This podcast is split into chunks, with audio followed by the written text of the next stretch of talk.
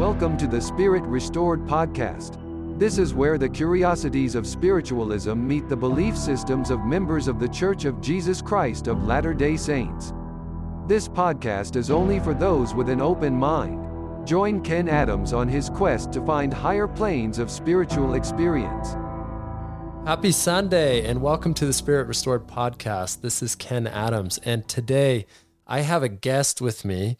His name is Jake Christensen.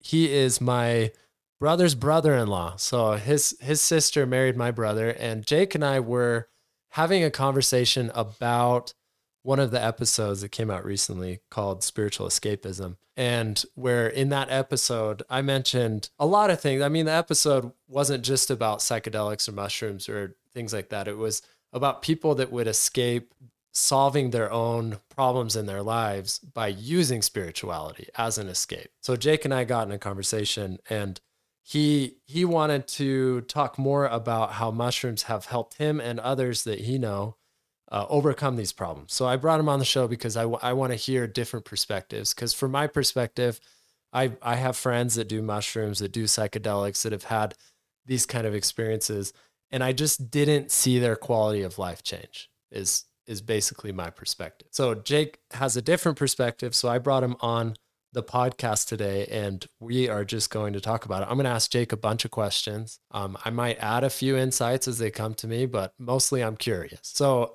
Jake, would you go ahead and introduce yourself some, and your background, and what got you into mushrooms, psychedelics? I mean, you tell me what you do. Cool, yeah. Thanks for having me on, Kenny. I'm stoked to come on and talk about this. This is something that has been a huge impact in my life, and so I'm stoked for the opportunity to talk about it. Where do I begin? So I've done 3 journeys now with psilocybin mushrooms. All 3 of them have been you can always do any type of like drug or anything like that in a recreational way. Or I think with spiritual drugs and things, you can use them in a spiritual way. And I've always sought and used these as only in a spiritual way. And because of that, I have had 3 just very profoundly spiritual experiences with them.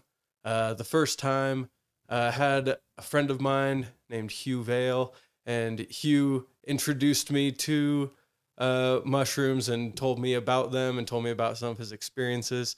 And so I went and joined him. We had like a shaman, and he guided me and 4 other people on a journey, and one Saturday morning, and it was unreal. It was one of the most beautiful experiences of my life, where one thing that happened in it that frequently happens is you go back and you relive times in your life. And I went back to a time in my life that I was deeply embarrassed and ashamed of, and I saw that experience again. But this time I saw it from a new angle. And when I saw it from this new angle, I realized that it wasn't as shameful as like I had thought. It was one of those experiences where I had like actively tried to forget, and I think I'd pretty well forgotten it. And then all of a sudden I took mushrooms, and it was just like, remember this? And it was just right there in my face again. And I was like, oh no, why this? And then I saw it again from this new angle, and I thought, and I just started laughing. I was like, oh, this isn't something that I need to be like deeply embarrassed of and ashamed of, and I try to forget. It's a funny thing that happened when I was younger, when I was just trying to figure out life, and like it was just funny to me. And that experience healed me not only from the shame of that experience, but from so much other shame in my life. And yeah. So I think that is a really cool story, because I can totally relate to that. I know what it feels like to hold shame for a long time and then finally release it and really move on from that. And I feel like that's something that most people need in society, because there's not too many people out there that just kind of live shame-free and just do whatever they want. You know, there's things that people do they're not proud of, and it helps to move on from that. So how has that changed your perspective, changed your decision-making, changed your life since having that experience? I would say anytime in life you can live it with less shame, that's going to be a pretty big game changer for you, you know? And so for me, it was all of a sudden being able to not carry so much shame around was just so healing for me. You know, it gave me more love for myself. And I think anytime you increase your love for yourself, you also will increase your love for people around you. And so it definitely did that for me. I loved myself more, and I had more understanding for myself and more empathy for myself. Can you have empathy for yourself? Isn't that? Absolutely. Yeah, definitely. Yeah, it increased my empathy for myself and thus helped me increase my empathy for others around me. Awesome. I can definitely relate to that. I do believe that, as far as I view the world, is that the world does come through my perception, right? So like you mentioned this concept of having more self-empathy for yourself, right? If you can do that. Well, I mean, technically that's the only way to do it. If you're having empathy for other people, it's because you have empathy for yourself. You wouldn't be able to have empathy for another person if you couldn't make that part of your perception filters, right? So like that's something that, you know, absolutely is required. And there's some people that might say that really the only person you need to focus on is yourself, and then it will naturally flow into other people, because once you build that model of the world for yourself, it's really easy to see other people in that light if you see yourself in that light. And so I think that's kind of also where shame comes from, is when you see the world outside a little bit different than what it is inside, and that you hope that you aligned more with what you see outside and what you want it to be outside with what's inside. And you don't want people to know, you know, it's like, I don't want people to know that I'm this person, or, you know what I mean? So I wanted to ask you, Jake, too, along with these experiences, right? Tell us a little bit about your religious upbringing, your religious background leading up to this, so that we get more of a full context of like leading into this. Yeah, for sure. So I was raised Mormon, grew up my whole life in it, served a mission in São Paulo, Brazil, and was very active in it up until I was 30. So that was 3 years ago. And at 30 is when I started... You know, I'd always had like different questions that I couldn't quite find answers to, and I would just, you know, put them on the shelf, as they say, and try and, you know, just go on and hope that I would find the answer eventually. And then at 30, I had a really interesting experience where I started seeing a therapist, and the therapist asked me one day, he said, why do you hate yourself? And I had never said that I hated myself to him. He just picked that up, you know, from the other things I had said. And when he asked me that question, I was pretty like caught off guard. And so I kind of responded with a joke, and I said, well, I don't hate myself. I just know that I'm a piece of shit. And which was kind of a joke, but also real, you know, it was very like, and so he asked, you know, well, how do you know you're a piece of shit? And I kept thinking about that over the next month or so. And I kept thinking about how he was right, that I did hate myself. And I remembered that Christ said the most important commandment is to love, you know, love God, love your fellow man as yourself, and thus love yourself. And I couldn't believe that somehow I had strayed so far from love that I was to the point of hate, you know, and I hated myself. And so I just really started wanting to, you know, obey Christ's most important commandment of love. And so I kind of took a step back and was just going through everything in my life, trying to figure out like what has caused me, how did I get here, and how can I get out of here? You know, how can I get out of this place of hate and get to a place of love? And as I, you know, was seeking and reading and praying and everything like that, I realized that having bishops tell me that I wasn't worthy for a decade of my life. I mean, off and on, I wasn't ever like, you know, I was a virgin at 30 and everything. I was a 30-year-old virgin, 10 years away from having a movie made about me. And I had been trying so hard to do everything, you know, and I still was, you know, I'd have a bishop tell me I wasn't worthy for the next month or the next 2 months. And then at some point in that next month or 2 months, they would say, you know, I'd mess up again. They'd say, all right, you're not worthy again for another month or two. And then that went on for, you know, a decade of my life. And having someone constantly tell you you're not good enough to go in God's house, and also feeling like God was telling me you're not good enough to come in my house. You know, I just, I hated myself, you know, and I didn't know how to fix that. I didn't know how to get God to like love me, you know, because it just didn't feel like God loved me when he wouldn't let me in his house, you know, like, yeah.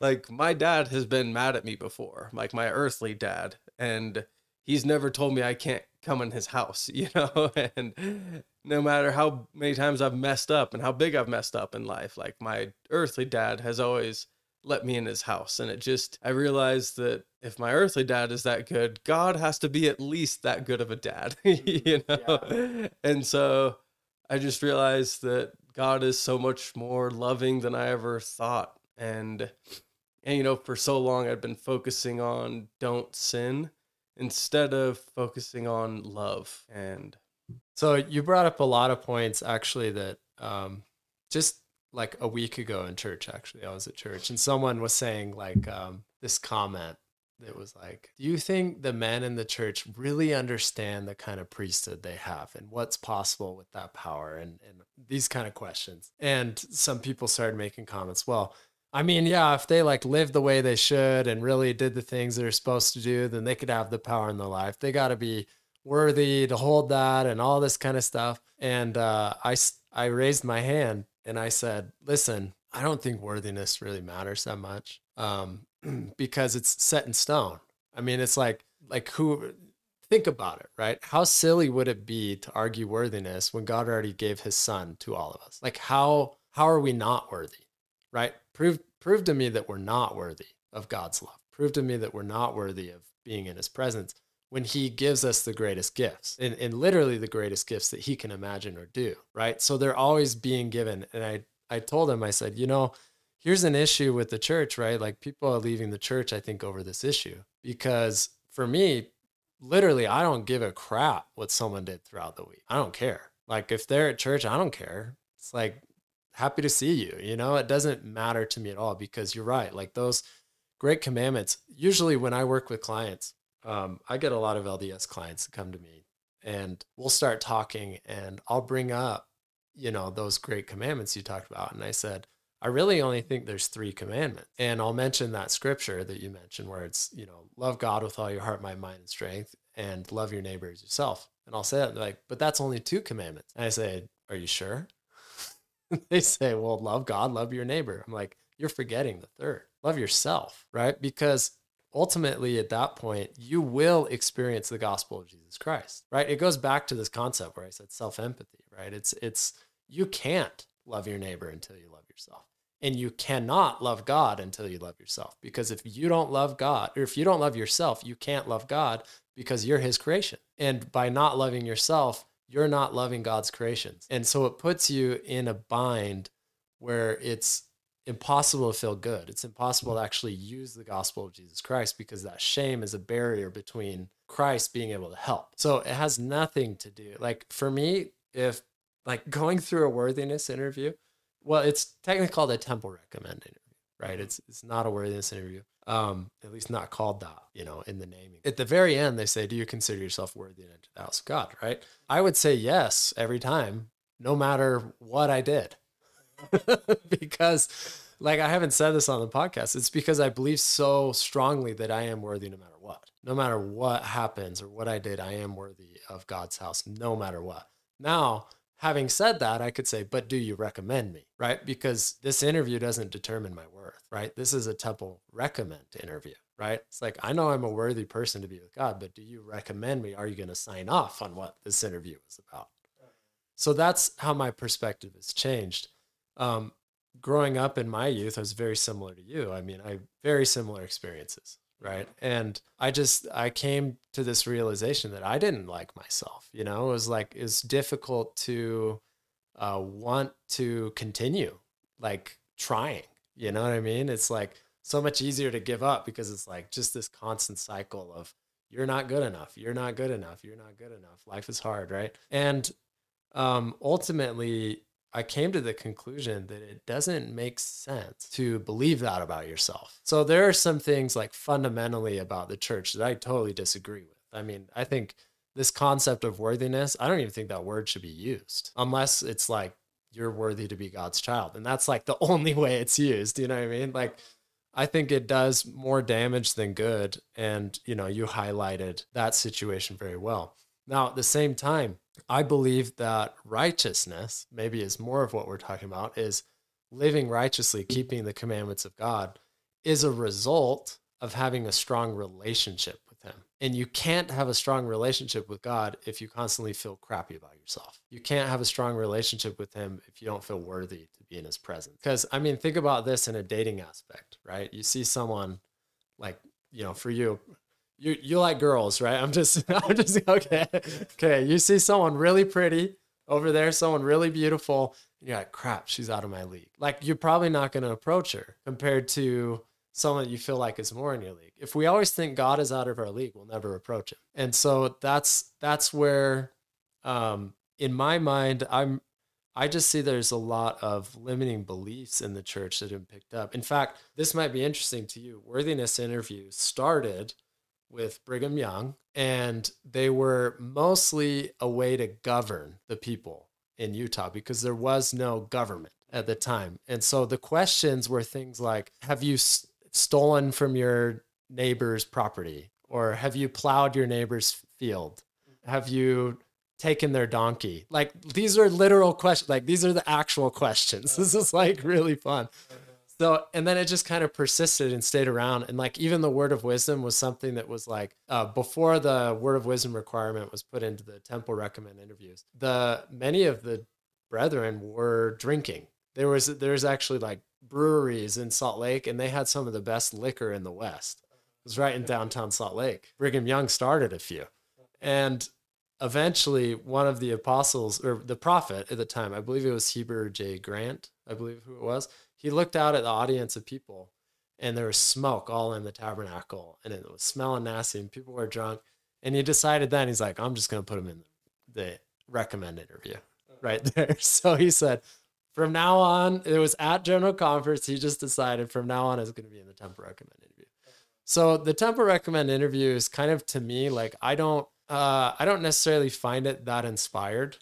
I wish the questions were more like, do you show faith in Jesus Christ every day? Are you repenting, like, constantly? Like, is repentance on your mind all the time? And other than issues like child abuse or murder or, you know, like, things like that, I think basically everything needs to be left out. Other than that, I think it's just, do you live the gospel of Jesus Christ, and do you want to live it better, you know, constantly? And for me, that is an essential thing I think could be adjusted, but, you know, I'm not in charge.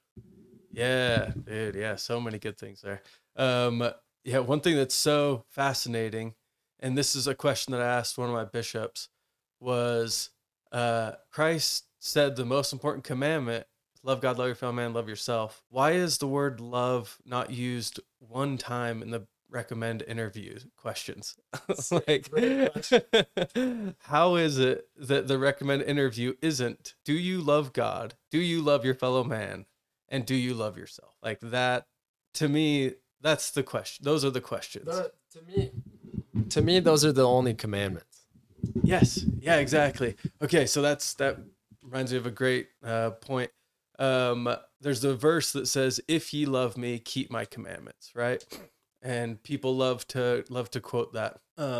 And I was thinking about that verse one day and I thought that's kind of a manipulative verse. Like that's kind of like if my dad said, if ye love me, you will mow the lawn. And then I didn't mow the lawn. He was like, you don't love me. I'd be like, okay, that's not what that means. Like that is, you are manipulating love and trying to like, I don't know. It's just weird and it's not accurate and it's manipulative. And I don't think that God works in manipulation personally. And so I started looking into that verse more and I looked into like the translation of that verse. And I realized that there's a more accurate translation of the verse that says, if ye love me, then you will keep my commandments, which Kenny's giving me thumbs up right now, which means that the point isn't to prove to God that you love him by keeping commandments. The point is to get good at loving God. And when you do that, then keeping the commandments will naturally follow.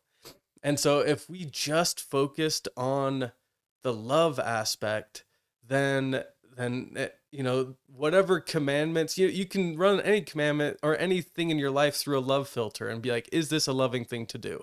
And so to me, I don't need the 10 commandments or any of the commandments. I just need to run everything through the filter of, is this a loving thing to do or not? Absolutely agree. And I did an episode recently that was a lot about this, because the idea and the concept in that episode was that obedience is a result of loving God. That is something that happens when you love someone. I mean, think about it in this context, marriage, right? Or a really deep relationship. Your fidelity to that person is a result of the love you have for them, right? The loyalty and the closeness and the connection that you build with that person is a result of the love that you have. And this is where a lot of people go astray, because they start buying into that manipulative concept, right? Because I, like you, I went in the scripture, I was like, this scripture is baloney how it's translated. I know this is a mistranslation. And I go in and it said, you know, I saw the exact same thing as you. And there's also another scripture in the New Testament that's in one of the books of, you know, that John wrote. I can't remember exactly where it was.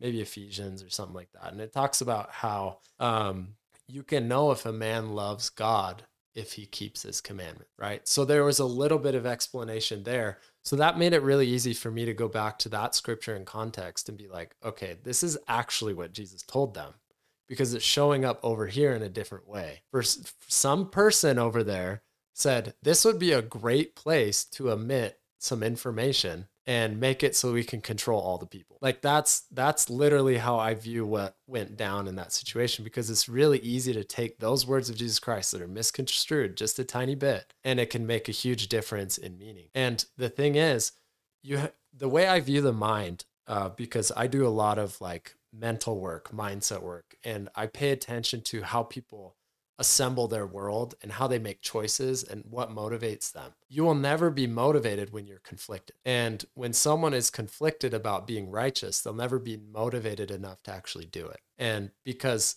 the thing is, what will be uprooted out of their heart is the desire to do evil. And that can only happen after they've had love for God and God has healed them and shown that love back and built a relationship with them. Then afterward, they have a different perspective of the world, of themselves, and of God, which is called repentance. And then they live righteously. So great. I mean, this is a great conversation. I want to get back to where we started in this conversation too. So you're at this point, you know, you went to a therapist, you started seeing in the church, it was like all these things that you grew up with, kind of like a source of pain, a source of shame, a source of, some people might even say trauma, or like some people even say it's an abuse cycle that they go through, because it's this constant degrading of the human psyche over and over and over and over. Now, I don't necessarily believe that the church does that on purpose, or that it is something that is, you know, the intended consequence of that.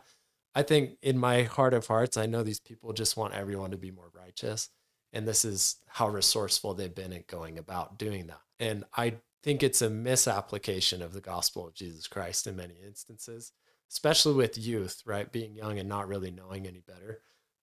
So we're at this point, and you're kind of seems like you're on your way out of the church as you discover this. And then what was after that? Because to me, you're a spiritual person, right? Because just because you leave a church, you don't stop being a spiritual person. You don't stop being a person that's looking for revelation, that's looking for insight. Tell me about that transition and about that journey. Yeah, for sure. So one thing I wanted to touch on that you had mentioned earlier that I forgot is talking about how worthiness doesn't matter. When you're in a bishop's office and they tell you that you're not worthy, you know, I was raised to believe them and to trust these men and to believe that they were speaking for God. And so when they said I wasn't worthy, it mattered so much, you know, and I didn't know how to just turn that off and be like, oh, I'm not going to trust you anymore. I think that worthiness doesn't matter. Like, I don't know. To me, it mattered so much, and it hurt so much every single time I was told.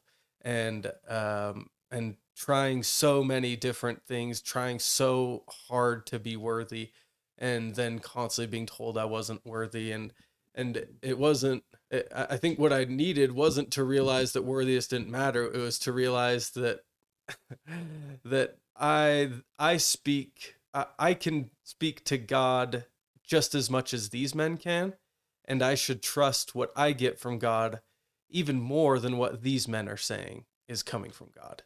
And I needed to learn that God is within me and that I have so much access to God. And so in my journey, I decided that I needed to do an experiment. I needed to try life outside the church for 30 days. That was the experiment. And I ran it past several people, got their opinions on it. Everyone hated the idea. My parents, my siblings, my friends, everyone in the church hated the idea of me trying 30 days without the church.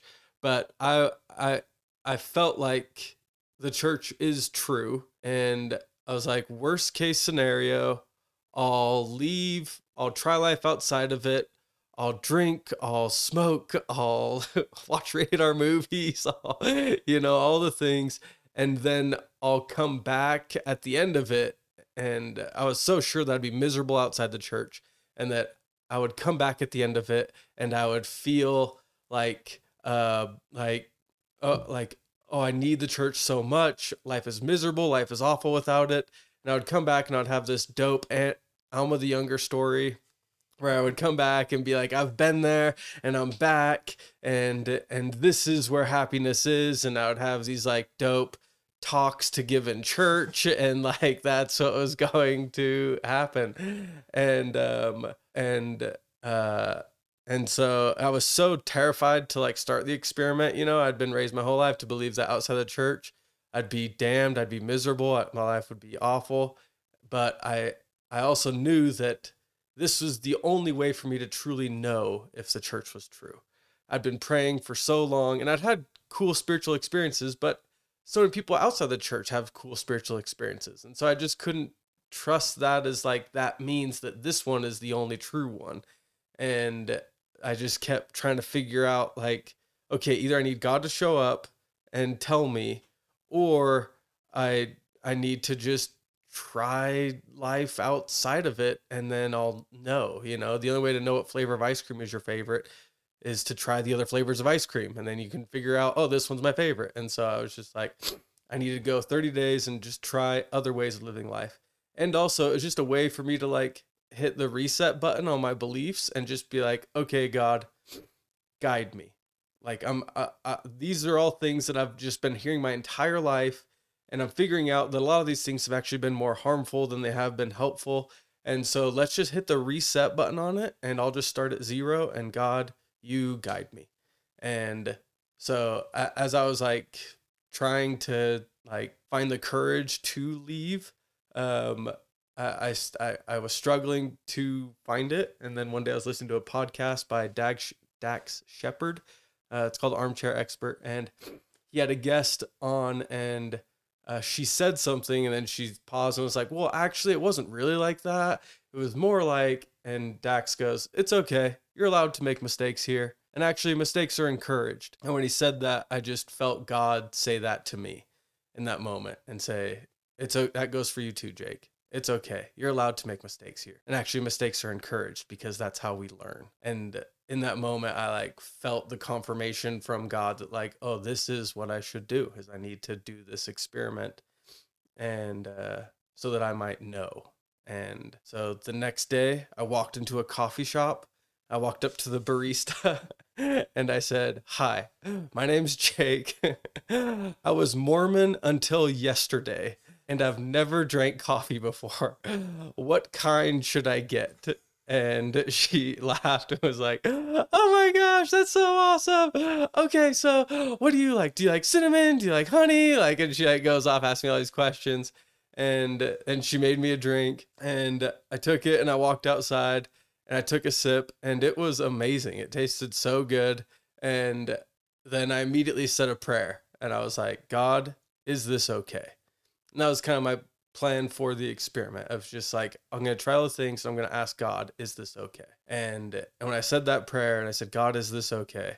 I felt God say, I don't care what you drink. Go help my children. And it was just holy cow, God is so much more dope than I ever thought. That is so awesome. And it just changed my perspective on things.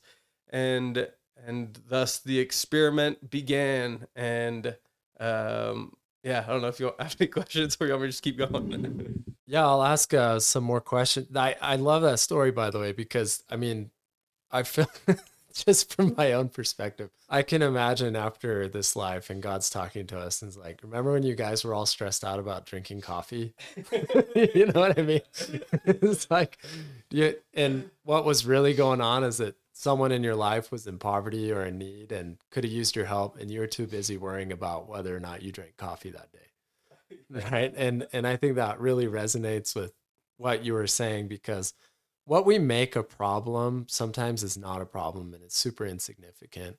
And I love your perspective, because, as you bring up, going back to those worthiness interview questions, right? It's we don't say, do you love God? Do you love your neighbor? Do you love yourself? Right? Those are really essential questions in order to live the gospel of Jesus Christ. Those are very important. And in my own understanding, I've said this before on the podcast, if I were the devil, I would do my work behind the pulpit, because it's totally undetectable, right? It's really easy to say what you want there. I would do it in a bishop's office if I were the devil. I would do it where there's the most trusted settings to do something. And I would do it in a way that nobody knew it was me, even the person behind the pulpit, even the bishop in the bishop office. And I would do it by convincing people that God doesn't love them just the way they are. And I would do it by saying, you're not good enough to live with God because of the sins that you've made. And I would keep them from the truth that this whole life that we're experiencing, pretty much a simulation, and you're meant to have fun and enjoy it. You're not meant to beat yourself up all day and every day, because if you're beating yourself up and you're not enjoying it, then you're less likely to see people in need. You're less likely to see yourself in need. You're less likely to create what you want to create. You're less likely to make the impact that you want to make in this world, because you don't believe you're worthy of that impact. And so for me, I have a very similar experience with what you described when you talked about leaving the church. Just, I didn't leave the church. I left it possibly mentally for a bit, I could say, where I needed to step back and look at the church and be okay, what is true and what is false? And for me, I was I like this community of people that come here, and I like the people that are here. And I realize sometimes these people say garbage, and I'm totally okay with saying that on this podcast. I'll say it to anybody's face, because I think it's true. And there's a suffering culture in the church. There's a worthiness requirement culture in the church. There's you left the church, and I'm who cares? it doesn't, like, why are, like, the church is going to die when we die too. Like, that is, we will leave the church at one point. Whether we're alive or dead, we're going to leave it. The thing that we shouldn't leave is Christ, is God. That's who we don't leave. And so when I'm in ward counsel and stuff, and people are like, well, I'm worried they're going to fall away from the church. And I'm like, who cares? Who cares about that? Nobody cares about that. Like, don't fall away from God, right? Like, that's where it is. So I wanted to ask, like, that experience is so fun, right? Like going to the barista and getting some coffee. So after God said that to you, did you change your perspective on how you were going to do your experiment? Did the experiment change a little bit when you felt that communication from God, when you're like, whoa, he's way more dope than I ever imagined, right? Mm-hmm. Like, did your mindset change a little bit about that? And if so, what was that? Yeah, I would say it did change my mindset to just being like, it made me realize how much, I don't know, God was right there ready to, like, talk to me. And it helped me realize like that for my whole life, I had a middleman between God and I, where that middleman was the church, and everything that I said to God or God said to me, I always had to filter it through the church. And if it was different than what the church said, I would be like, oh, I must have heard wrong, you know? And in that moment, when God said that, I realized God could have never said that to me when I was in the church, because I would have been like, oh, that's wrong. That the church doesn't teach that, so this must be wrong. And so all of a sudden, this middleman was cut out between me and God, and my connection with God grew so strong, like so quickly and so strong, where I could trust that God was within me and that I was able to communicate with God, and I was able to feel what is right and what is wrong. And that a lot of the things that I thought were right and wrong were different in God's eyes. And so I continued the experiment, and about 2 weeks into the experiment is when I was able to see the church from an outside perspective. You know, I had been riding the bus my entire life, and for the first time I got off the bus and I could see what it was, and it wasn't what I thought it was.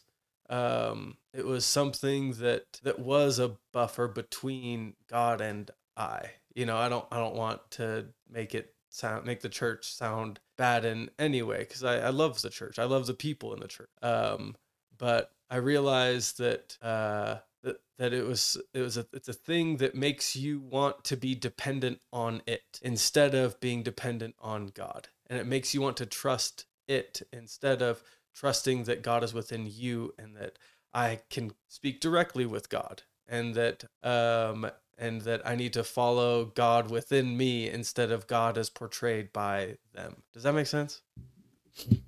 Makes perfect sense. I mean, this goes back to the comment where I say, like, people are worried people fall away from the church. And I'm like, how's that a problem if they fall away from the church? Like, that's not a problem. And like I said, like, I went through a lot of that thinking process while being in the church, because I, like, for my own personal, like, worldview is that I didn't feel like I needed to step away physically to figure it out, if that makes sense. And I agree with you. I do feel like, there are two ways to understand the church. There are two separate ways. And people that leave, I see them leave very similar situations like you have. And of course, I feel like if that is how you view the church and that is your soul experience, and you realize that you weren't getting as much benefit as you were getting harm, like, there's nothing wrong with stepping away and figuring out your life, because your life is worth figuring out. It's worth letting yourself love yourself and understand. And there's some people that even say, like, don't judge people for leaving the church, because you don't, like, you might not be aware of the church that they left. And this is into the concept of, like, how do you understand the church, right? So, like, for me, the way I understand, I say this now, the church cannot control me. There's no control the church has over me. They can tell me what to do. I'll just say no if I don't want to do it. And I'll disagree if I want to disagree. And I'm totally fine with that. And I don't think that's a problem, because I go to church to build a relationship with God. I don't go to church to build a relationship with the church. And if the church is in the way, then I just move it aside. And that's that has become the new way I see the church, is that I don't care about any of that other stuff anymore. I just care about what is my spiritual connection to Jesus Christ and Heavenly Father, the Holy Ghost.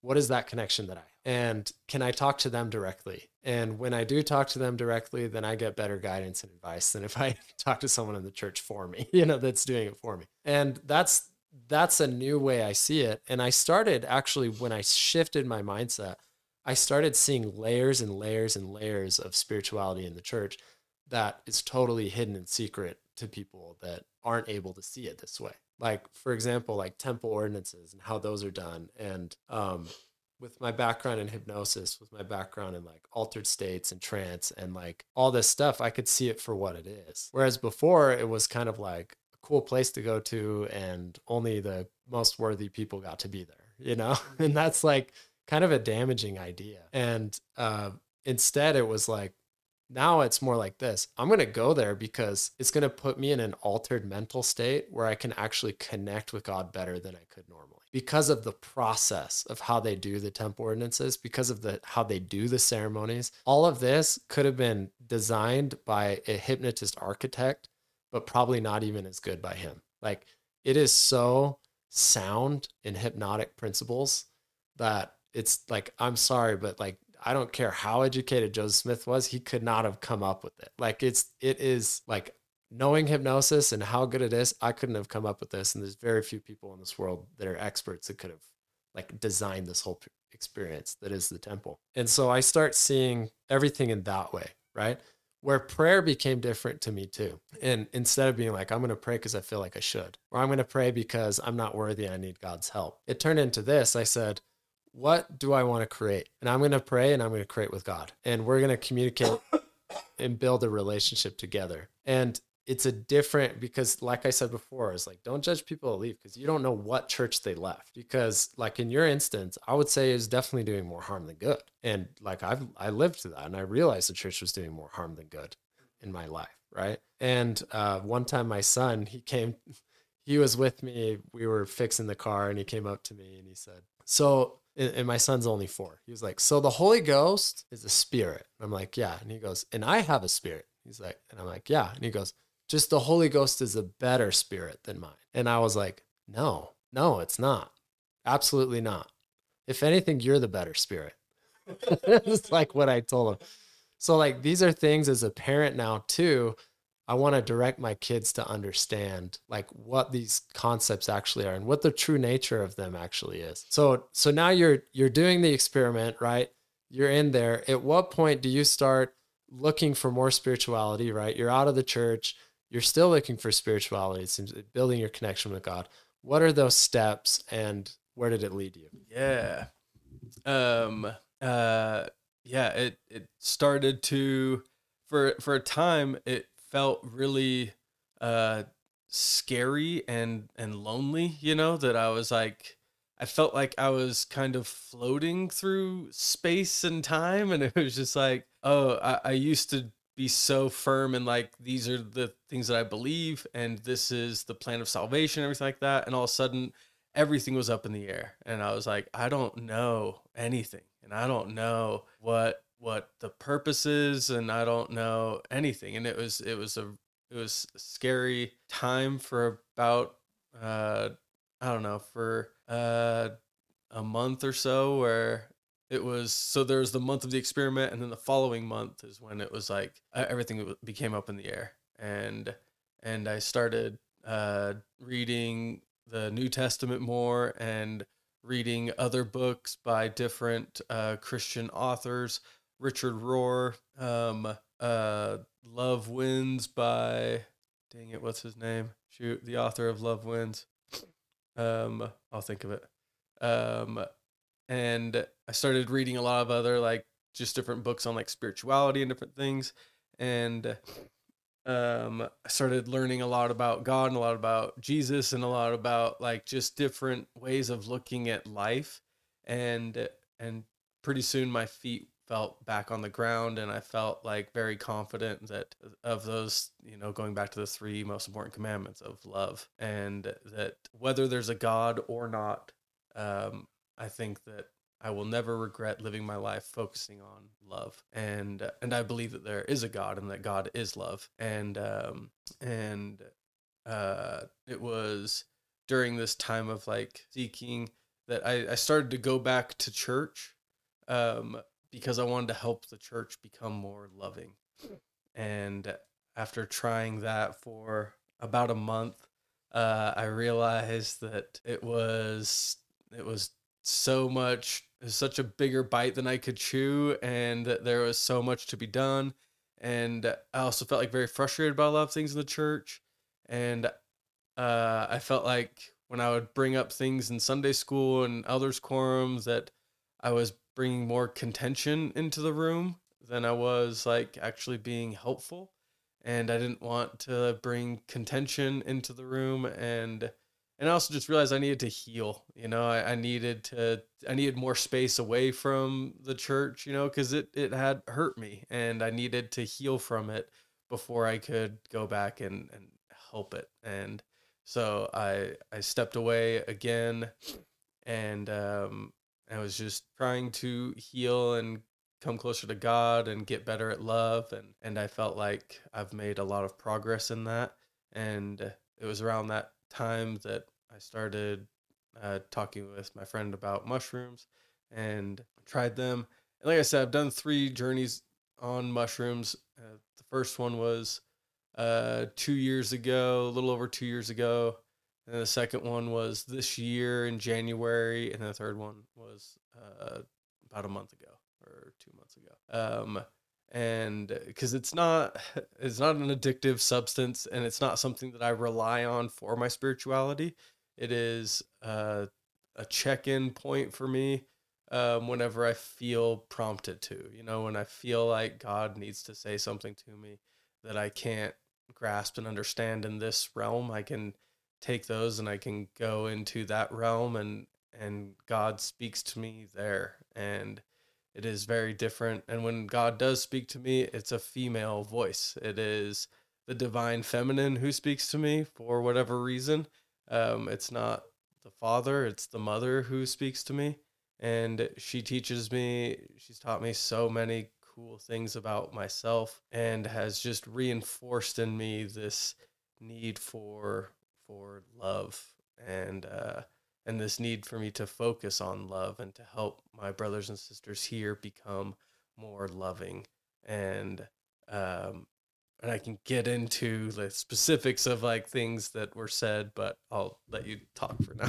Yeah, thanks for sharing. And that's really interesting. I haven't ever met someone yet that has a relationship with the divine feminine like that you were describing. I've talked about this in earlier episodes when I talk about, like, I did a whole episode, it's called Heavenly Mother, You're Really There.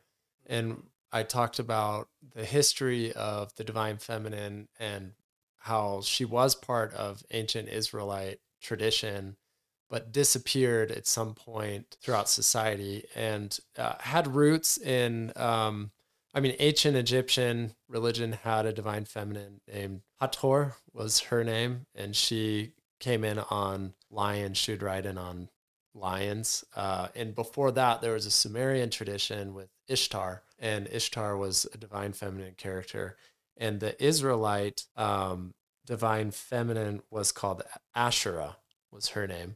And it kind of, like, Asherah shares a meaning with like a wooden rod. So if you think of Moses using a staff or a wooden rod, or in war, the chief would have this wooden rod, like a staff, that would guide the people into battle. And Asherah, so the divine feminine, going back, was equated to a tree, essentially a tree of life. And the divine feminine would give fruit to man, would bring up nutrition from the ground and give fruit through the tree.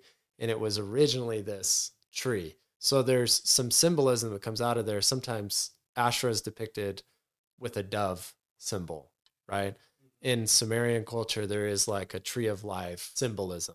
And there's also this staff, right? This wooden staff. And you think of Moses putting up a staff in the wilderness with the snake on it, so that people would look and be healed, right? So the symbolism's there. It's all really misconstrued. And in church culture, it's kind of like, yeah, okay, I'm going to give props where props are due. It's the only Christian religion that even talks about a heavenly mother, right? Like there is no other Christian religion that has a belief about a divine feminine.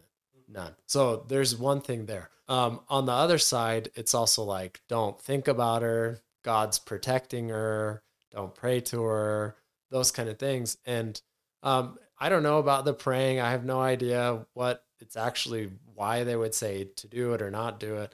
The thing that's funny to me is when they say that God's protecting Heavenly Mother, and I'm like, she's a god too, isn't she? Does she really need protecting from us? Like that sounds so stupid. Like it's like if I told my wife right now, I was like, I need to protect you from the kids. She might be like, well, you can give me a break, but nobody needs to protect me from, you know, she's like, I'm in charge of this situation, right? So to me, it's ridiculous that, you know, there are those, some of those funny beliefs. And it is refreshing to hear from someone talk about that. One thing I wanted to ask, just some questions that I have personally about this, about mushrooms, using them and all that kind of stuff. Because I had a conversation with someone recently and we were talking about this because he's like, you seem like someone would be in psychedelics, just like the things you talk about, like the way you understand the world, like you're deep into the mind, like all these experiences. And I told him, I said, if I'm going to have those experiences, I want them like just naturally, like authentically for myself. So some things that I'm into that I'm learning is like breath work and learning how to hold my breath and like how to pace my breath and those kind of things to create some of those experiences. And I told him, I said, you know, like in my own concept, the way I view it, who's more powerful, right? Is it the mushroom that creates the experience or is it my mind that creates the experience? Right? Because the mushroom just would open my mind, right? And so hypothetically, I wouldn't need the mushroom because my mind is capable of doing it without the mushroom. Because really, a fungus is a living organism. Yeah. And it's quite fascinating that trees communicate with their seeds through a fungal network, which is really cool.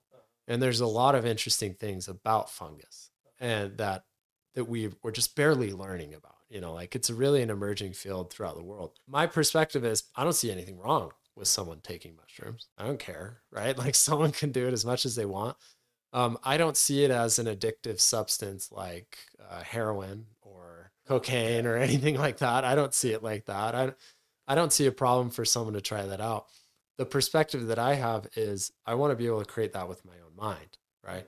So here's like, now that you know that frame about how I view it, one question I have is when doing a mushroom trip, right? When doing one, how much control do you have over the experience, right? Are you able to ask questions throughout it, direct where you want to go throughout that experience? Because we'll get into this too. And a follow-up question is going to be, what is that experience like? What is going into like a spiritual realm in your mind, right? So let's start with this first one. Like what kind of level of control do you have in the experience? Like conscious control is really what it is. Probably depends on dosage and amount. But I want to hear from your perspective and experience. Yeah, great question. So I've also done breath work and done some like very intense breath work sessions with like a shaman there guiding a group of us on like a breathing a breathwork journey, and it was extremely powerful. It was a beautiful experience. I got so much out of it. And it took me to a different place, you know, a different realm, you could say. And I was able to heal a lot of things in my life and like just have a beautiful experience there. Mushrooms takes me to a very different realm. And I think that there's all sorts of different realms of consciousness. I mean, you talk about, what's it called? Why am I blanking on it? Trance? Yeah, exactly. Trances and hypnosis and everything like that, which those can take you to a different state as well, you know? And I think that mushrooms takes you to a unique place that I could never get there on my own. I don't think. I was able to get to a place with the breath work, but it was a very different place from psychedelics. or mushrooms. Now, that said, to answer your question, how much control do I have? That's such an interesting and insightful question, because that was one thing that I realized quite a bit is when in breath work, I was able to get to a place and realize oh, okay, this is where I am. Okay, now I'm going to go here. And I felt like I had a pretty good amount of control. Now with mushrooms, it is a lot less control. It is, it's very much, for me at least, it's I'm on the roller coaster and I'm going where this roller coaster is going to take me. And which is why it was able to take me on my first time to a place that I had tried to forget and I didn't ever want to go again. It was no, we're going to go back here because you need to see this from a different angle. And that said, I also am totally aware of what's going on around me while I'm on mushrooms. I've done them with people. I knew exactly what everyone was doing. I wasn't seeing a dragon come through the wall and then all of a sudden I jumped up and tried to fight it, but really it was my friend. Nothing like that. I'm very aware of everything that's going on. And it's kind of interesting because, I always accompany it with music, and I have certain music that I listen to just for mushroom journeys. I kind of keep that music sacred just for those journeys. And I'm able to kind of just pause and be I need to go to the bathroom now. And I can just kind of pause the experience and go to the bathroom and come back and sit down and close my eyes and just drop back into it. And so I'm very aware of everything that's going on and everything like that, but where I'm going mentally and the things that Mother would teach me in those journeys was, it's always something that I am not expecting. I am not controlling. I am getting things from her. To give an example, she told me, talked to me about how much I worry about what other people think and how I need to let go of that. And I need to focus on, what I think is right and what I feel I should be doing instead of what other people think I should be doing. And honestly, it's because of that advice from her, that's why I'm sitting here right now. Because normally I'd be so scared to talk about mushrooms and be oh my gosh, people are going to think that I'm a druggie. People are going to think that I'm weird or loopy or I don't know, all number of judgments that I'm so strayed far from God that I'm now doing drugs. There's all these such negative things about it. And I would normally be, for so long, I was way too scared to ever come on a podcast and talk about it. But after that experience, it was no, this is something that I feel has helped me become a more spiritual person, come closer to God, and that I feel I should talk about it. And so I'm going to. Yeah. Once again, I'm really glad to have you on the show. I reached, after the conversation, I said, why don't you just come on and let's talk about it? Cause I feel we had so much to talk about, just having both very open minds, but conflicting viewpoints and opinions is always very engaging for people to come in and listen to. And I said, may as well do it in front of an audience. So I asked you, I was I don't know if he's going to say yes, but you totally said yes. And I was super excited because it does take a level of vulnerability to, being formerly LDS and then coming and saying, well, I've done mushrooms a few times and this is what my experience is. You've done mushrooms 3 times, it's not there's people that I've known in my life that were totally addicted to ecstasy for years. And they just ran that train for a while, So it's that's interesting. I asked the question about control because one thing that's always very important to me in spiritual experiences, and I'm going to highlight something that you said too, is that it seems the benefit that you're saying, and I'm going to acknowledge this before I say what I say, but the benefit that you're saying is that losing the control actually allowed you to get to where you wanted to go because you weren't stopping it. So this is, one thing in hypnosis, we call it the critical faculty is what it's called.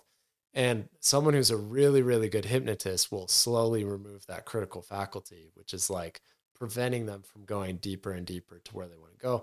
Though in hypnosis, they've done a ton of studies on it. All hypnosis is self-hypnosis. So there's nothing that a hypnotist could do to totally take away choice. That could never actually happen in hypnosis. So in this experience, right, to me, where choice is valuable, right? And this is this is where you and I would have conflicting opinions, because I say, if I'm going to have a spiritual experience, I want to be able to ask everything I want to in that moment. I want to be able to discover more, right? And I mean, we can look at Nephi's experience in the Book of Mormon, right? He's like praying, right? And then he gets this vision and an angel appears to him, says, look, right? And he's looking at what it is and he's seeing a tree of life, right? And here's the tree of life again that we're talking about, right? And he's learning that it's the love of God, but he's always asking questions back and forth with the angel, right? He's like able to carry the conversation more in the direction that he wants. And I see that as a really cool outcome spiritually, to be like ultimate. This is the dream to me, just to communicate it to you, right? So that you understand where I'm coming from, because it's nothing about good or bad or right or wrong. It's the dream to me, is to be able to have these spiritual experiences anytime I want, wherever I am, and to direct them so that I get the most value out of them. Like, that's the dream, right? That's like a really ideal situation. I've heard some people, like sometimes spirituality spooks me a little bit, even without the drugs. Like, people just normally, because I hear stories of people that had very similar experiences to Joseph Smith without drugs. They're hearing the voice of God all the time, and they feel like he's directing them. Then they start seeing angels and they start seeing these things, and then all of a sudden they're feeling like they need to kill their wife. And that's a bit intense for me, right? Like, I understand that I live here in this reality, and that there is also these kind of experiences are like a rapid way to access information that we access without being there. So I'll give you an example, like revelation, where you're just sitting, thinking and pondering. All of a sudden an idea comes in your mind without being anywhere else but here, right? Whereas these kind of experiences, and could be similar to having a dream, especially lucid dreaming, right? You could have a dream and then all of a sudden you're being taught all of these different things in the dream, and it's a really vivid visual, auditory, kinesthetic way of getting information, right? So it can speed up the process of having spiritual experiences and getting spiritual insight and spiritual knowledge. But it shouldn't, like, in my opinion, it shouldn't take over someone's life. They need to take what they learn and apply it to, like, everyday living life. And what I've seen in the stories I've heard, like real stories, is that sometimes it takes over their life and they lose touch with reality completely. And that can be very dangerous in some instances, because they start developing a distorted vision of who people are around them and all that kind of stuff. Not saying this is you at all, just so you know. Just this is my perspective, like some stories I hear. So even in the concept of without drugs, right? I'm like, how far do I go into this? So for me, it's the choice, right? It's the being able to say, like, okay, I'm ready for information, right? Mm-hmm. And without needing a mushroom, right? Like, if I depend on the mushroom to get me there, then I'm not quite as powerful as I think I am. And I want to get to the point where it's like, I just change my state of mind, and then all of a sudden I'm there and I can get the information I want. And then I come back and I say, okay, now I'm back in real life. Here's how I want to apply it and what I want to do. So that's why I asked the question, because I want to know what kind of control is there, what kind of like ability to command information, to go where you want to go, to learn what you want to learn. And so far for you, say it's pretty much like you just go wherever it goes. Is that right? Yeah. I would say that it's I definitely do have a level of control in that. I definitely ask, like the last two times when I've had Mother speak to me, I've asked her so many questions and she's given me so many answers, and it's been so cool. So I definitely do have the ability to ask things. I guess it's when sometimes you'll see things and like have thoughts come into your mind, and it can be scary at times. I had a good friend of mine who she was on mushrooms, and all of a sudden she looked around and she saw three monsters in the room. And, you know, when you're on them, it's like, you know that this is part of the mushrooms, you know that, oh, I'm seeing these because of mushrooms. You don't actually believe that there are three monsters in the room, you know? And one important thing when on mushrooms is to stay curious, where anytime anything, no matter what scene you're seeing, no matter what things come up, stay curious. And she saw those three monsters. She was like, oh, wow, this is scary. And then she remembered, stay curious. And so she asked the monsters, who are you? And as she was looking at them, she all of a sudden recognized them. And she looked at the one and she said, you're my anxiety. And the monster nodded. And she looked at the other one and said, you're my depression. And the monster nodded. And she turned to the other one and said, you're my, I can't remember what the third one was, fear of, maybe it was just my fears, something like that.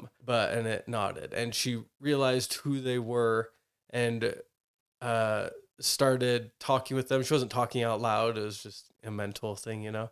I started asking them questions about why are they a part of her and why are they there? And they told her that they were trying to protect her, that they were trying to help her.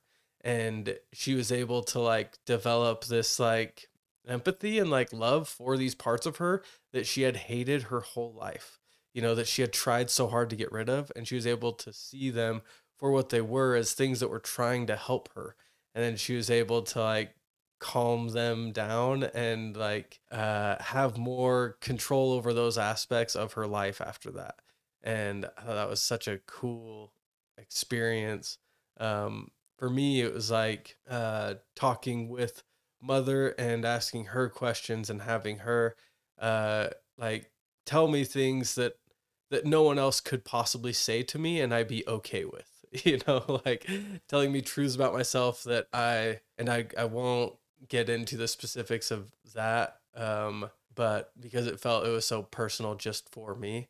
But one thing that she said to me the one time was she said, people come to you and they like when they're hurting and you say the same thing to every single person. You say, I'm so sorry that you're going through that. That sounds really hard. And I'm sorry you're going through this. And she's like, you have like that script in your head rehearsed and practiced. And every time someone comes to you and tells you about their problems, you say those exact same words. Stop. Knock that off. You need to try and feel what they're feeling. And you need to go within yourself. And you need to say the words that I will put in your heart. And you need to speak what you feel like you should say in those moments instead of what you've heard you're supposed to say in those moments. And it was such like specific advice. And I took it to heart and I kept like thinking about it. And then 2 weeks later, a friend of mine came over and was telling me about how he was very depressed and he felt like he didn't belong here. He felt like he didn't belong on earth. He said he felt like he was a puzzle piece that didn't belong in this puzzle. And he didn't know what to do about that. And I said to him, I'm so sorry that you're going through that. That sounds really hard. And right when I said it, I remembered what Mother had told me. And I was like, oh my gosh, nope, that's not what I'm supposed to say. Say what's in your heart. What do I feel I should say right now? And I just blurted out, you're right. You don't belong here. And in my head, I was like, oh crap, where do I go from here? Like, why did I just say that? And I just kept going with the thought. And I told him, and I don't know how far I should go with it, but I told him that I had to put it in terms that he would agree with and he would understand. And I said, look, when you break us all down, essentially we're all star dust. You know, we're all dust from stars. That's what made the whole earth and that's where we came from. And we're all just star dust. And I was like, I feel like I belong here because I think there's probably a lot of my stardust here. I was like, I think that you probably were made from stardust from clear across who knows where. I was like, so you're right. You probably don't belong here. You're probably surrounded by a lot of stardust that isn't your stardust. And so, and I mean, I had never thought about this beforehand. This is just me like making it up as I go and discovering it as I go. And I told him that the stardust, that I was like, are there times when you do feel at home and you do feel like you belong? And he said, yeah, there's certain songs I listen to. There's certain like things that just like, when I feel the spirit, you know, or when he feels like at home. And I was like, dope, that's great news. That means there's more of your stardust here. So you have two options now. You can either gather more of that stardust in your life and have it and surround yourself with it and thus feel at home here, or you can go and create more of that stardust and put more of that stardust out there so that other people who are made of your stardust can also feel that connection. And it was something, like I said, I had never previously thought about this, and it felt so much like I was being guided by Mother in that moment, and that she had prepared me for that moment 2 weeks prior on this mushroom journey, and I was just so grateful for it. And that's just one experience that happened right after, and I've had several since where I've had the same opportunity of either saying, I'm so sorry, I know it's really hard, or going within and really trying to feel and understand them, and it's been such a game changer for me. So there's probably something that people listening to this, they're going to have a question. They're going to want to know what it's like to work with a shaman. So you brought this up a couple of times. Yeah. What is that experience like? So it sounds like you found a shaman through a friend and then you did it together. What is that experience like? What does the shaman do? What is the outcome of the experience? And yeah, just whatever details you want to share. Yeah. I've worked with a couple different shamans now, and they all kind of have little different processes, little different ceremonies that they do. Pretty common one is they set sacred space, and they establish, kind of like temple dedications, in Mormonism, where they will set apart that room as sacred space for the ceremony. And I've actually had the opportunity of just having some friends over, and we've done a mushroom journey together. That was the third experience that I had. And then I guided a friend when I wasn't on them a different time, and he was the only one on them. But we did the same kind of rituals of we set sacred space where I lit sage, and had smoky sage, around the room, and did a couple different things. And again, it's just kind of it's following what's in your heart, And so one thing that we did was we stood looking at each other eye to eye, and we put our hands on each other's heart, and you just stare into the other person's eyes, and you try to see yourself in them, and you do that for about a minute. And the one ceremony I did that, the first time I did that, we had a room full of people, and this was for a breathwork ceremony, but I've used it also for mushroom ceremonies. But and we would rotate the line, and you'd go to the next person, you put your hand on their heart, and they'd put their hand on your heart, and you just stare in their eyes for 60 seconds. And it's awkward for the first 10 or 20, and then you kind of settle in, and then it becomes more comfortable for you. And then all of a sudden you're able to really try and see the person's soul through their eyes. And it's such a powerful experience that anyone can do at any time, then let's see, on the first journey, we used tarot cards. I know some people don't like tarot cards or think they're of the devil or whatever, but you drew a tarot card, and it just had a prompt on there that was something insightful, it's just these meaningful spiritual messages on there. And I don't think the tarot card really did much for me, it was just oh, that's a cool message, and that's a cool thought or whatever, but I don't feel like it guided my journey at all. And then we took time to meditate and just kind of get ourselves into a spiritual place before we took them. And then when we took them, it was they had a table full, and it was pick the ones that you want, that you feel like you should take. And so we took them, and then you weigh them on a scale to make sure that you're taking the right amount of dosage or whatever, and then take them. And then music is just such a huge part of it, where we put on, there's an artist called Portangi, and I swear his music is just made for journeys of any kind. And so he'd put on Portangi, spelled Porangui, I think, something like that. But his music just definitely guides you and everything like that. And yeah, I think that's pretty much it.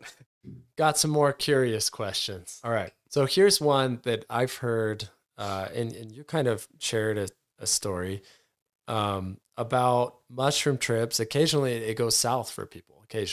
They'll have a panic attack, or Maybe it's one of those experiences where they see monsters, or they sometimes hear people say demons, and they don't know how to handle it. In fact, I saw a Jordan Peterson interview. He was interviewing a professor, actually, and the professor was talking about mushrooms, altered states, and things like that, and they were talking about demons, what that means, because from Jordan Peterson's perspective, he's more like someone that studies Carl Jung, that studies psychology and all that. And more of his perspective is that the demon is created out of the mind. It's not like a spiritual entity or things like that. I'm not really sure where I stand on it. It's really like a tough question. I asked someone who was doing mushrooms. I said, how do you know that it's like a spiritually led experience from the universe or God or whatever you want to call it, or if it's just a creation of your own mind? Like, how do you know which one it is? Maybe you'll answer this too along with this.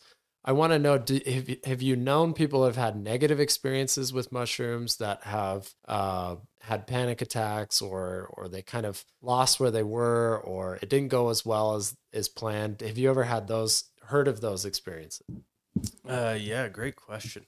I think that I've heard of people having tough journeys, but I haven't heard of people having bad journeys where they had to go through a lot and they had to feel a lot and they had to experience a lot. Some people say it's a mushroom journey is a year's worth of therapy in 5 hours. And so it's like you have those times where you feel a lot and it is difficult, and you have to like remind yourself to stay curious. I personally don't know of anyone that's had a bad experience where they were like, I wish I wouldn't have done that. Like, I'm sure that those people are out there. But I would say that a lot of those experiences were more than likely more recreational than they were spiritual. I know quite a few people who have used them in a recreational sense, you know, and for the most part, even those have been very positive for them. But I haven't heard of anyone that has said, I wish I wouldn't have done that. So far it's been everyone getting something meaningful out of it, especially if you're going in like the spiritual sense. And like one thing that I always like will explain to people beforehand is, hey, I want you to know that you are safe here. Like, you are safe. This is, we are protected here.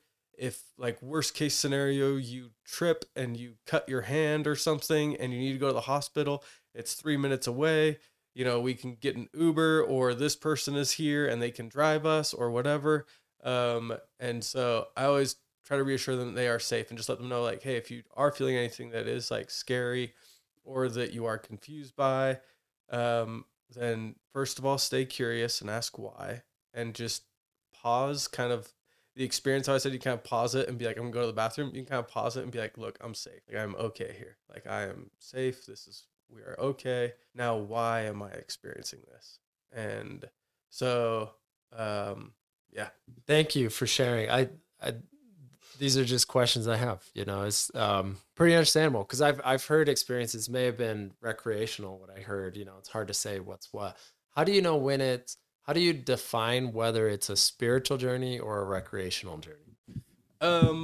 I'd say it's your, how you start it. You know, it's if you are starting it in a place of, let's go to a rave and take mushrooms, you know, I mean, that's a recreational experience. If you're with your friends and you're like, let's get messed up and take some mushrooms. Like, I think if it's consumed with alcohol, you know, that's just a recreational experience. If it's spiritual, I mean, it's a very intentional thing where you, that's another thing I should have clarified, that in like the starting of doing a spiritual journey, we always set our intentions and oftentimes write down what you're hoping to get out of it and everything like that. And sometimes my intention, I've set it and it has taken me to exactly that point, and I've been able to like study that thing, that question. And other times Mother is just like, nope, we're not going to go there. We're going to go clear over here. And because this is what you actually need right now. I forgot to answer the question also of how do I know if it's spiritual, if it's from God or if it's not from your mind. Yeah. Or from your mind. I would say it's putting it through the love filter. Is this a loving thing? Is this thing teaching me to be a more loving person? Does this make me feel love, like God's love? Then I can feel like this is from God. And I also forgot, I wanted to mention something when you were talking about Heavenly Mother and how we are the only ones who teach about Heavenly, or the Church of Jesus Christ of Latter-day Saints is the only one that teaches about Heavenly Mother, and how it is so interesting that for some reason the church feels threatened by her, like they don't want us to talk to her, you know? And that is, to me, so crazy, because when I think about God, I think that God is a good dad, like that, and that's just to put it as simple in terms as possible. God is a good dad. And if God is a good dad, what good dad doesn't want their children to talk to their mom? You know, like, and I think that God does want us to talk to our mom, and that he is totally fine with us talking to our mom, and that she also wants to talk to us, you know, because what good mom, I think she's a good mom. What good mom doesn't want to talk to her kids and doesn't want her kids to talk to her?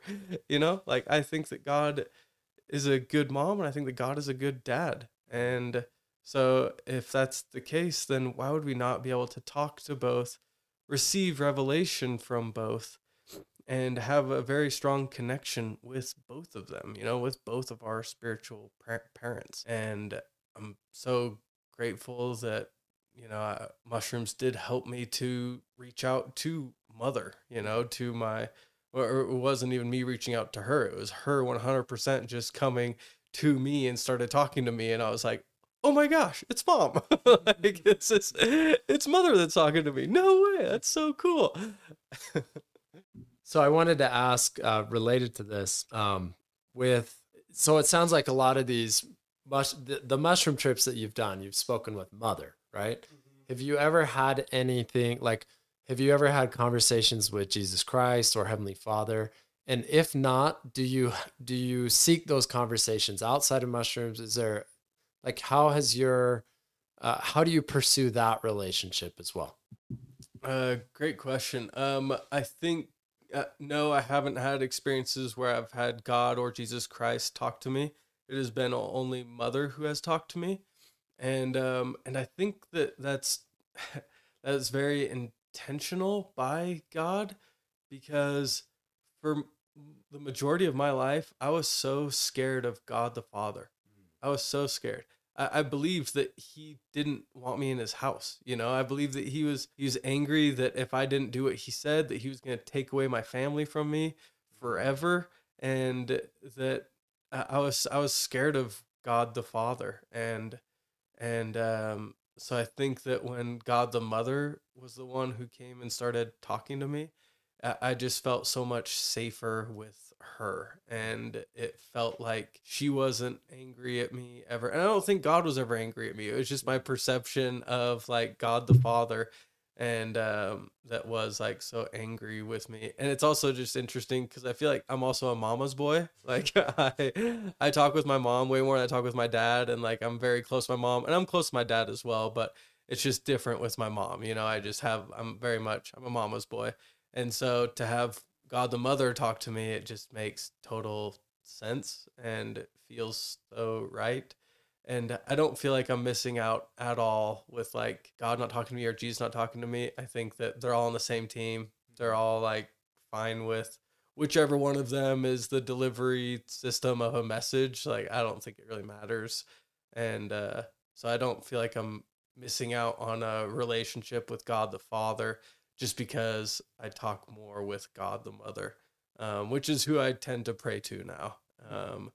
Yeah.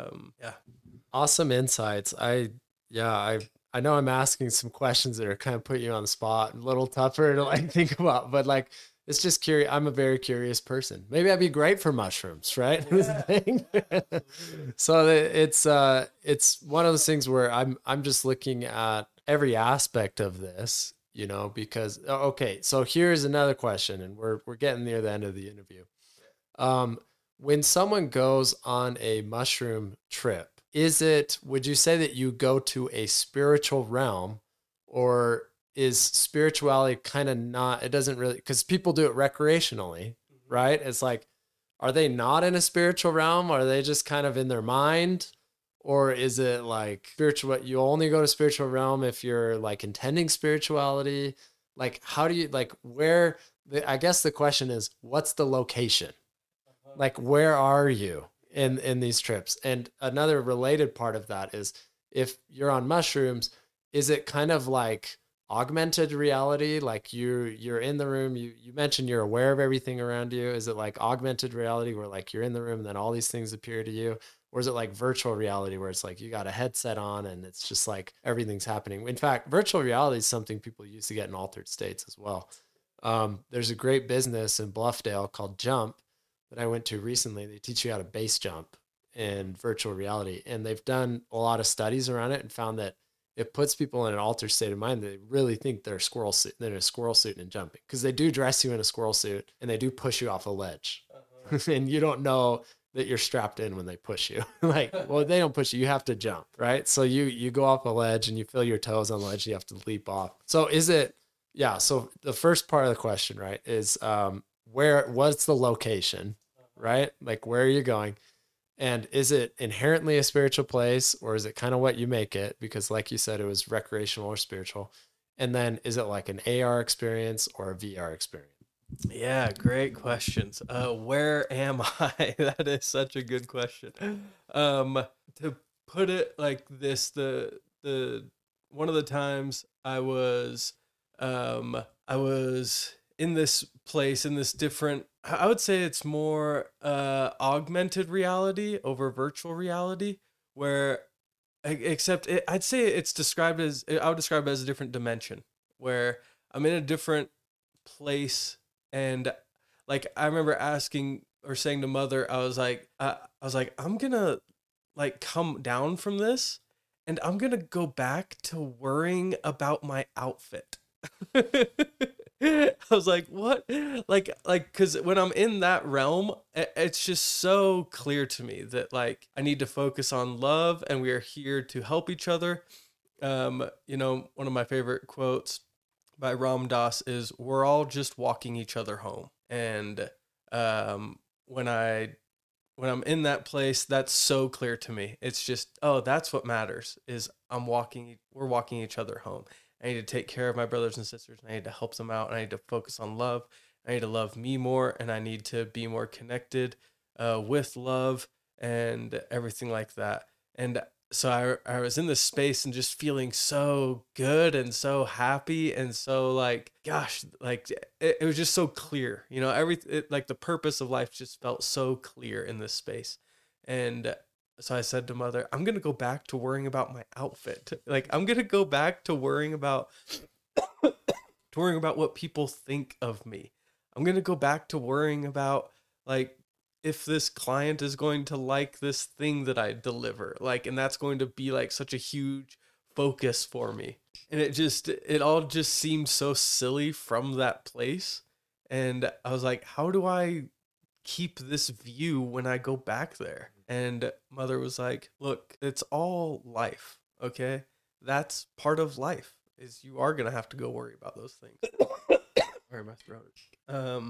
She said, that is part of life. And she was like, and this is also part of life. Like, you are getting to see, like, a life from a different lens right now. And this is life. And that is life.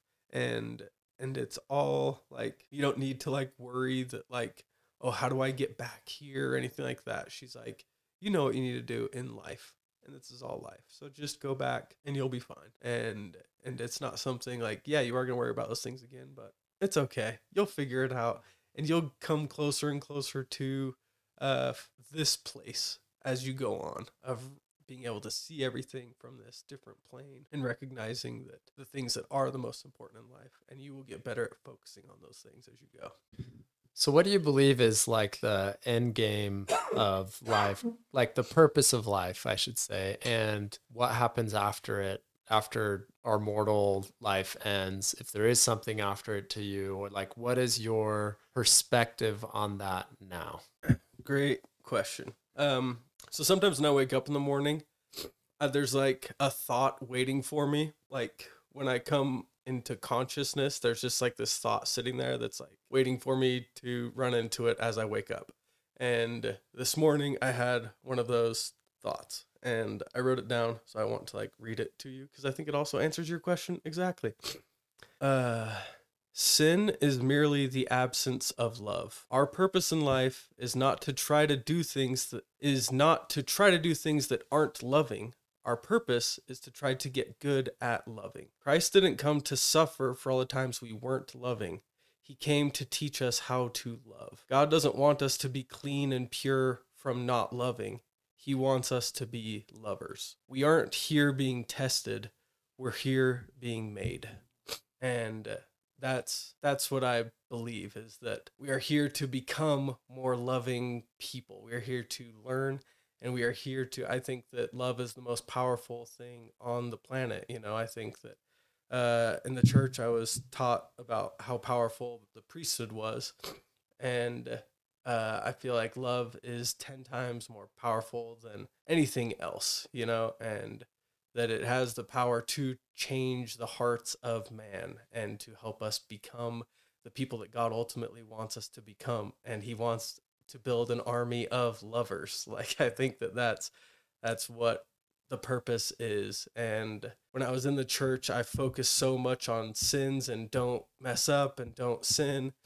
And I think that's one of the biggest issues with the church, is that they focus on do these things and don't do these things. But it is possible to do all those things that you're supposed to do and not do all the things that you're not supposed to do and still be the same person. You can still do exactly what it says without becoming anything different, and actually just becoming a robot, you know, where you just, I do this and I don't do this, and that is it. You know, you can easily do that without becoming a person who is more loving.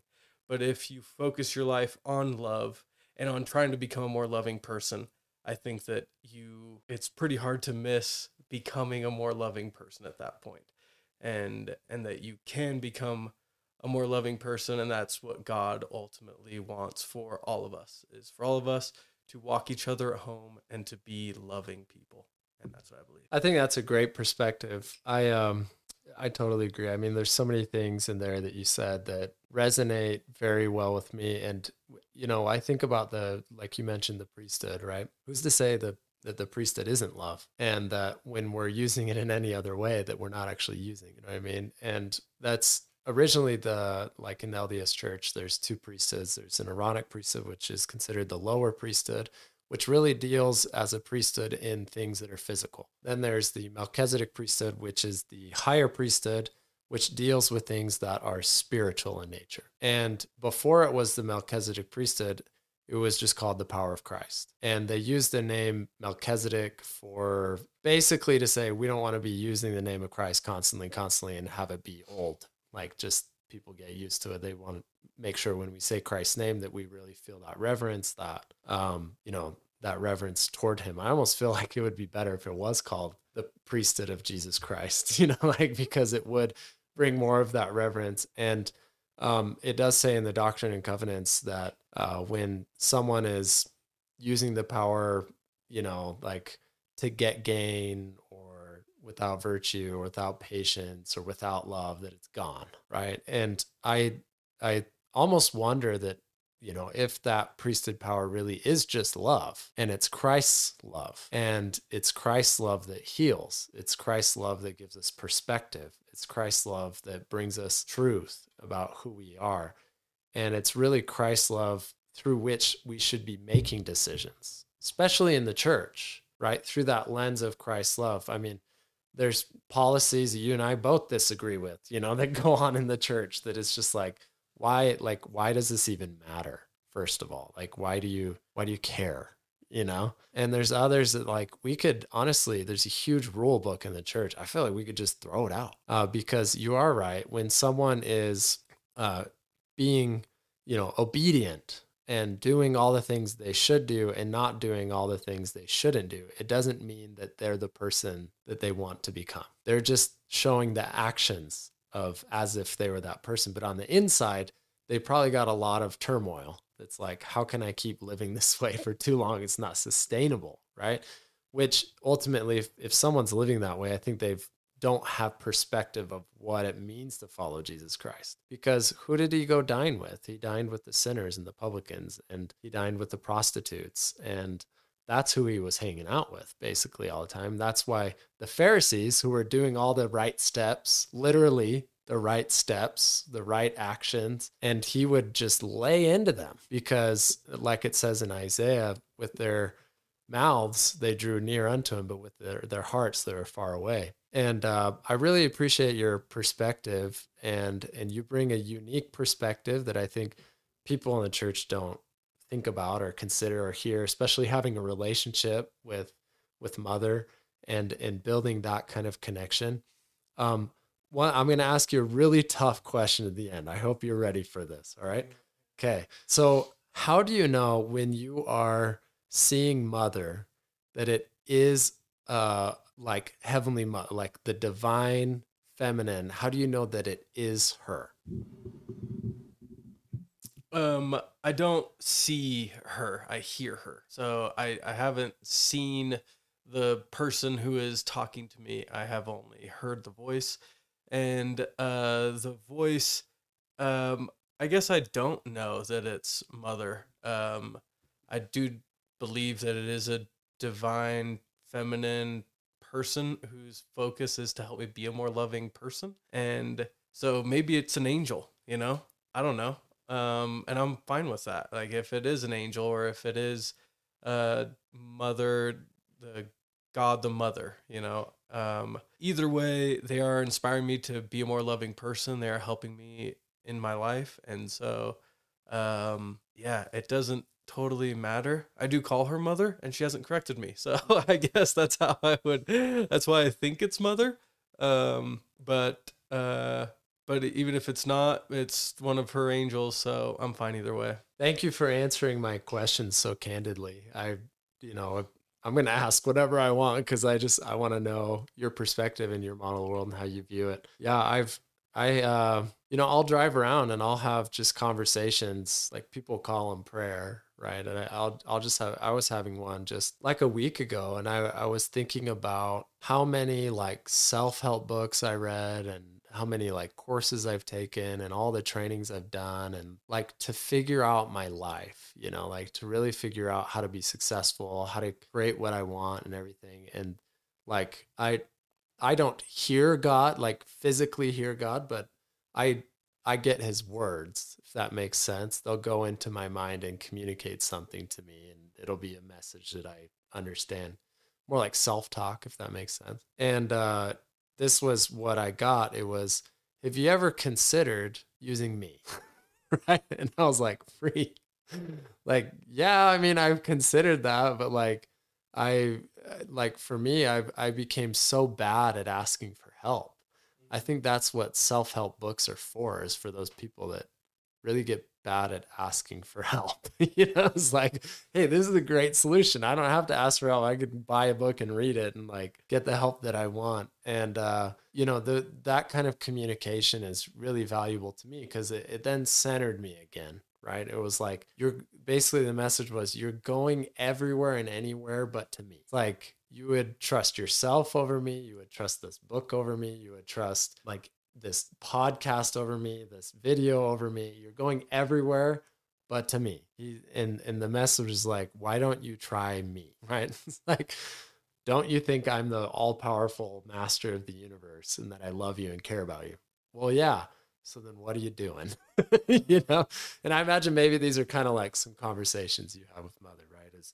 Is this idea that, can you really just let go and trust? And, the way I've defined spirituality for me, and I've done it on this podcast, it's releasing attachment, and it's being able to say, I don't need someone else's opinion of me for me to feel good about who I am. I don't need money to have a good time, right? Think about money, for example. How messed up is this? We become convinced that we need money when we're born, not even knowing what it is, right? Like there's some things that are just so mind blowing that you look at it and you see this world is built around limitations, and the whole simulation is something that doesn't even have, like the rules of it don't even need to be there all the time, right? So I enjoy your stories of how you are connecting to love and you're looking for that in your life. And I think you're finding a lot of healing for you, and you're finding that space where you just want to be Jake, you know, and you're finding that for yourself. Do you have anything else you want to add or final message for the audience before we close this out? Yeah. Yeah, it's interesting that you say, talking about God saying, like, what about me? You know, and like depending on him and everything like that. And I think that one thing I've figured out is that like God's ultimate purpose for us here isn't to become so dependent on him. God's purpose is he wants us to learn to think for ourselves. You know, he wants us to actually also depend on ourselves and to become people who we can depend on and who we can, you know, obviously God is there as a guide and everything like that. But a lot of people, you know, have this belief in God where it's like, oh, he's everything. I'm nothing without him. I have to have God. I have to rely on him every single day, you know, and like, I need God so much in my life. And I think that God is like, don't be so clingy. like any good parent wouldn't want their kid to be so dependent on them. You know, every good parent wants their kid to move out of the house and to go and figure out life and to like learn how to trust themselves and learn how to be successful on their own. And obviously, like, I still go back to my earthly parents for advice all the time. And I go to my heavenly parents for advice all the time. And, but to be in this place of like so much like clinginess. And I guess that was one thing that just like the church made me feel like I was so dependent on the church for so much, you know, for my salvation. Like if I wasn't with the church, then I wouldn't be able to be saved. I wouldn't be able to be with my family forever. And realizing that God is so much bigger than just one church or one organization, and that God is a good dad, you know, like a good dad is not going to split apart families in the next life. You know, that's what I believe, is that a good dad doesn't split apart families. Like, and in the next life, I don't know if there's like a three kingdom setup or whatever. I don't. And frankly, I don't need to know what that setup looks like, because that's not what I'm worrying about right now. I'm worrying about taking care of my brothers and sisters here. I'm worrying about walking everyone home. And if in the next life there is a three kingdom setup, I just can't imagine that God would make a plan where two out of the three kingdoms, he splits apart families and they don't get to be together. Like that, to me, just there's just no way that is what a good dad would ever do. And so I believe that in the next life, I will get to be with my family, or I believe I kind of lean more towards that. There's no way I can learn enough in just one go around of life to be good for eternity. Like, I think I kind of lean more towards like the reincarnation of like, I'm going to live this life and I'm going to live a life as someone else or something else. And I'll get to have those experiences and I'll continue to do that until I reach some state of, I don't know, like God, you know, 'cause if I'm going to be the God of a world, then I want to know what it's like to be rich, to be poor. And I don't just want to like have a good idea. I want a perfect knowledge of what that's like. You know, I want to know what it's like to be a man, to be a woman, to be a squirrel, to be a dog, to be a plant, to be anything that's here. I feel like if I'm going to be a good God, I need to know exactly what all those things are feeling. And in order to do that, I need to live it. I need to experience it. I don't know. Yeah. Thanks for sharing some aspects about the afterlife. And your opinion on that and everything. That's something that, though, specifically the three kingdoms of glory, that's something I'll get to in a future episode that I'll talk about, my perspective, because it's not traditional at all. I mean, if I haven't, you know, I've thoughts have crossed my mind about reincarnation and all this kind of stuff. And I'll share those in future episodes, like what I think about that. One thing I'll clarify when I said spirituality is about releasing attachments, right? Ultimately, you need to release the attachment that you need God. And that's a really controversial statement. And I understand that, because so many people, like you said, have like a dependency to him. And I agree with you. I don't think we're here to be dependent on him. I think Jesus Christ said it really well to his closest apostles. He says, "You are my friends," right? And that's the relationship that I personally want to have with God, where it's like, I'm not desperate for you, or I'm not needing you to like come here, it's like, you're my friend, you're my buddy, right? It's like I'm your son, you're my dad, right? It's like, we're supposed to play catch and be close, you know what I mean? And I just go to you because I know you have perspective that I don't, right? And it's not his job to say, well, you need to go to medical school, so what are you doing studying, you know, humanities, right? It's like, that's not the job of our Father. You know, he says, what do you want to do? You tell him what you want to do. And then he says, you want some advice? And you say yes or no. And you go do the thing, because ultimately this experience is for us. It's not for God. He's already had his experiences. He doesn't need you to need him. Like, he's been through this. He has his love that he was looking for. He's been through the progression. He just wants you to create. And he'll be there because in the words of Joseph Smith, at least, he says, we're who we are now, God once was. And that it's basically implying that he progressed all the way to where he is. And with that perspective, that's more of how I view my relationship with God. I did release, like, I stopped needing him. And that was almost scary for me for a little bit, because I wanted to rely on myself and I wanted to be independent spiritually. And very similar to some things you've described with yourself. But then I came, like, recently I've been coming back and being like, I don't need you, but why not have you in my life? You know, why not just kind of like when kids move out and they like hated their mom's cooking, or they like fought with their parents all the time. And then they get married and they have a kid and they finally understand. And they're like, oh, I just want to talk to my mom. Or like, I just want to talk to my dad. Right. Like they understand what I'm going through. They know what that is. That's the relationship now that I'm developing with God, is I don't need his church. I don't need his prophet. I don't need him.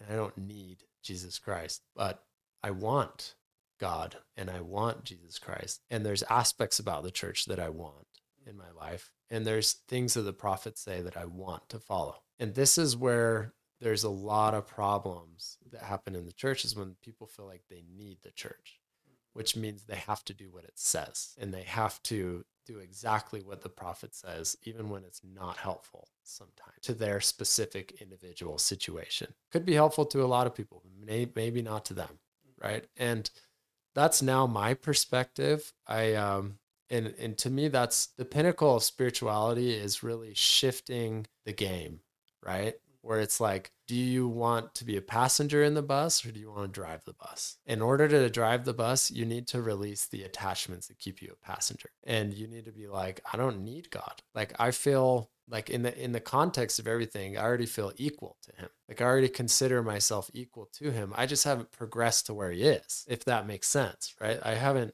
got, like, I'm not at his progression, but it doesn't mean I'm unequal in value or character or intelligence. Maybe he's developed his intelligence more, but it doesn't mean it's an inequality.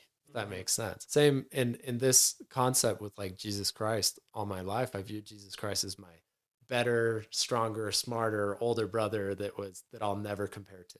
Uh-huh. And then I was like, that it's like opposite of what's true. Actually, we're essentially equal too. You just had the calling to show me a life to live and how to do it well, mm-hmm. how to enjoy it. I wish I could have walked with Christ, you know, and like seen the jokes he did, or like the comedy that was there, all that kind of stuff. I appreciate you, Jake. This was a great conversation. For those that are listening, share this with your friends. I know that you probably have friends that are exploring spirituality. You probably have people that are using mushrooms or other aspects of spirituality. Share the conversation with them. I think it'll be a really intriguing, insightful conversation for both sides of the spectrum, and people can really start to gain their own perspective. And really, when you're done listening to this, you just form your own opinion out of what you heard today. I'm not going to overlay what I think is right or wrong about this conversation, because ultimately you need to decide for yourself what you want to do in spirituality and how you want to approach your relationship with God and how you want to go about it. Amen to everything you just said there. That was beautifully said. All of it. I loved it. Also, If anyone has any questions for me, you can find me on Instagram. My handle is YepJakeC. So YEPJakeC.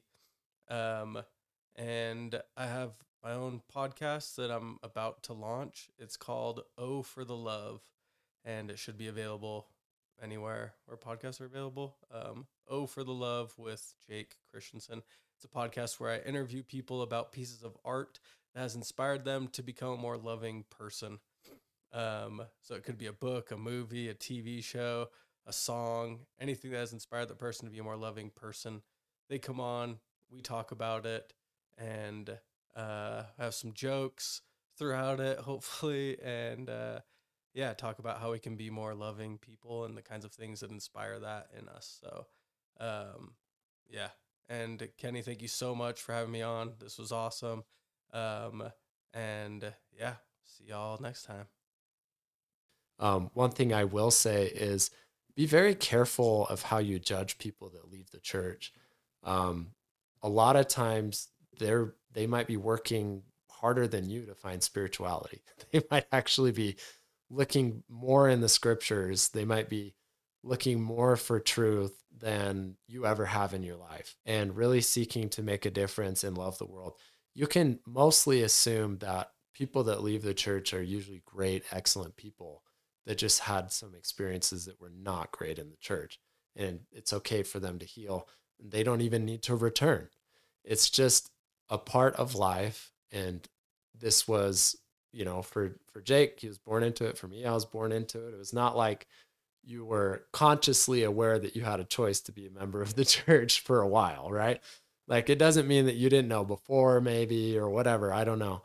I think there's a lot of things we just don't know. And going back to something that Jake said is that there is one thing that we can know. It's how to love ourselves, love God, and love our brothers and sisters at any part of the day. And we can know that, and we can know that when it's happening and when it's not. So thank you for listening today.